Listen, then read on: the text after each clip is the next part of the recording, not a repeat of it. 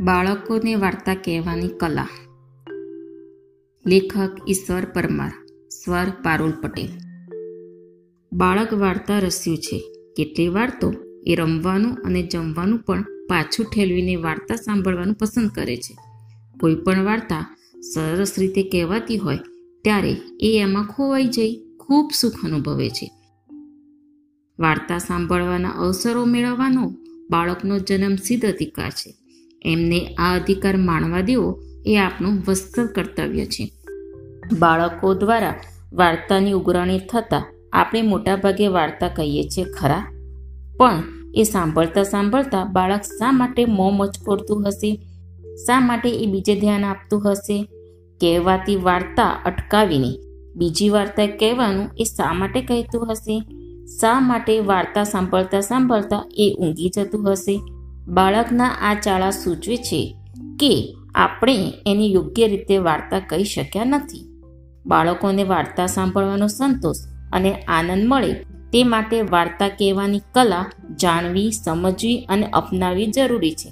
અહીં એ ખ્યાલ લેવું પડે કે બાળકને રૂબરૂ કહેવાતી વાર્તા જે અસર કરે છે, તેવી અસર વાંચીને સાંભળવાતી વાર્તાથી થતી નથી.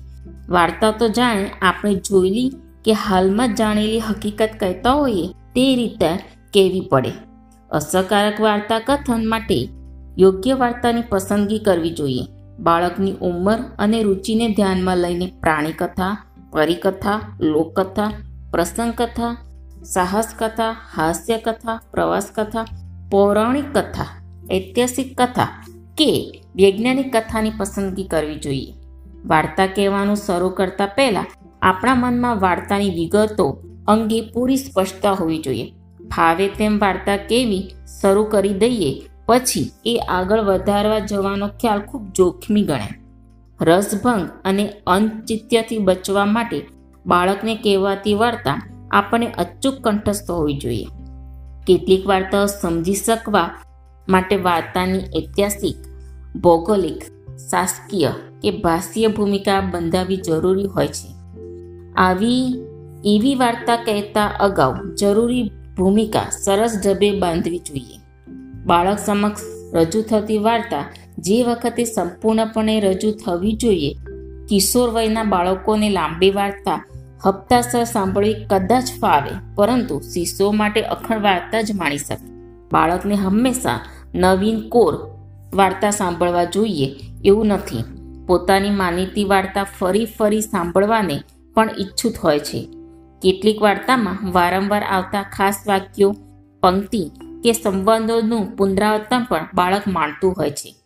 વાર્તા સસ્મિત ચહેરે, સીમિત ભાવ ચેષ્ટાઓ સાથે રજૂ થવી જોઈએ. બોલવાની ઝડપ મધ્યમ રાખવી. વાર્તામાં આવતા સંવાદોને અનુરૂપ પોતાના અવાજમાં ફેરફાર આણવાની કુશળતા કેળવવી જોઈએ. અવાજનો સહજ ઉતાર ચઢાવ વાર્તામાં જમાવટ માટે જરૂરી છે. બાળકને કહેવાની વાર્તામાં સળંગ એક જ ભાષા વાપરવી જોઈએ એવો દુરાગ્રહ ન હોઈ શકે. વાર્તાની સ્વાભાવિકતા માટે તેમાં આવતા વિશિષ્ટ પાત્રની બીજી ભાષા બોલી શકાય. હા, એનો મતલબ તરત કહી દેવો જોઈએ. વાર્તા સાંભળતી વખતે બાળકો તરતથી થતા હોંકારાનો દેકારો માનીને અટકાવશો નહીં. વાર્તામાં પુનરાવર્તન થતા ખાસ વાક્યો કે જોડકણા એ ભલેને જોડા જોડ બોલવા લાગે. વાર્તાની રજૂઆતને નીરસ કરી દેતી બાબત છે. વિષયાંતર વાર્તા કહેતી વખતે બિનજરૂરી વર્ણનો કરવાનો લોભ જતો કરવો. વિષયાંતર વાર્તાની ગતિ અવરોધે છે. બાળક ધીમા વાહનની માફક ધીમી વાર્તાથી કંટાળતું હોય છે. બાળકને વાર્તામાં કહેવાનો મુખ્ય આશય તો તેના મનોરંજનનો જ હોવો જોઈએ. ઉપદેશ માહિતી કે પ્રેરણા એ વાર્તાની આડ પેદાશ છે. આથી બાળકો પાસેથી વાર્તામાં ઉપદેશ કઢાવવો એ વાર્તાનું પોસ્ટમોર્ટમ તપ ચિકિત્સા કરવા જેવું ગણાય. બાળકોને વાર્તા બિનસરતી રીતે સાંભળવી જોઈએ. કહ્યું, મનાવવાની, લેસન કરાવવાની, ઘરકામ કરવાની આવી તેવી શરતોને લટકતી તલવાર નીચે બાળકને વાર્તા કેમ માણી શકે? વાર્તા સાંભળતી વખતે બાળક પ્રશંસ મિજાજમાં હોય એવી પરિસ્થિતિને સર્જવી જોઈએ.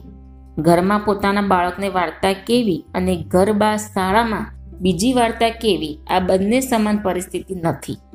ઘર બહારના બાળકોની વિશિષ્ટ પરિસ્થિતિ જાણવાની એમને કહેવાની વાર્તાની પસંદગીમાં સફળતા મળશે.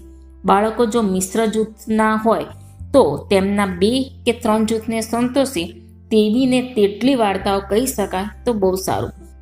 એમને વાર્તા કહેતા પહેલા અનૌપચારિક વાતચીત કરીને તેઓની સાથે સંબંધ સેતુ બાંધી લેવો જોઈએ. વાર્તા કહેવાના સમયગાળાના તહેવાર, ઉત્સવ, પ્રસંગ કે સ્થાનિક બનાવને ગૂંથી લેતી રજૂઆત તુરંત ધ્યાનપાત્ર બની રહે એ સહજ છે. વાર્તા સહ અભિનય રજૂ કરવાના ઉત્સાહમાં તેના આંતરિકમાં સરકી ન પડાય તે માટે સાવધ રહેવું છે વાર્તા કહેતા કહેતા ખોખારા, ઉધરસ કે બગાસા ખાવાનું મન થાય તે ઈચ્છનીય નથી. વાર્તા કહેનારે ચોક્કસ ઢબે બેસવું કે ઊભા રહેવું એવો કોઈ આગ્રહ ન હોઈ શકે. સાહજિક રીતે કહેવાતી વાર્તા બાળકો જરૂરથી માણે છે. વાર્તા અસરકારક રીતે કેવી એક કલા છે. આ કલા ધીરજપૂર્વક કેળવી શકાય. સફળ રીતે વાર્તા કહેવાની ઢબનું સૂક્ષ્મ અવલોકન ઉપયોગી નીવડે. વાર્તા કહેવાની કલા જાણવા માત્રથી વાર્તા સારી રીતે કહેતા આવડી શકે નહીં.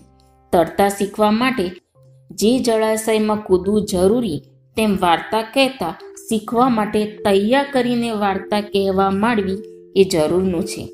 બાળકોને વાર્તા કહેવાના વિવિધ પ્રયોગો કરીને અનુભવો મેળવવા, આપ સૂચથી સ્વયં સુધારણા કરવી, મિત્રોની માર્ગદર્શક સૂચનો મેળવવા અને વાર્તા સાંભળતા બાળકોનું અવલોકન કરવું.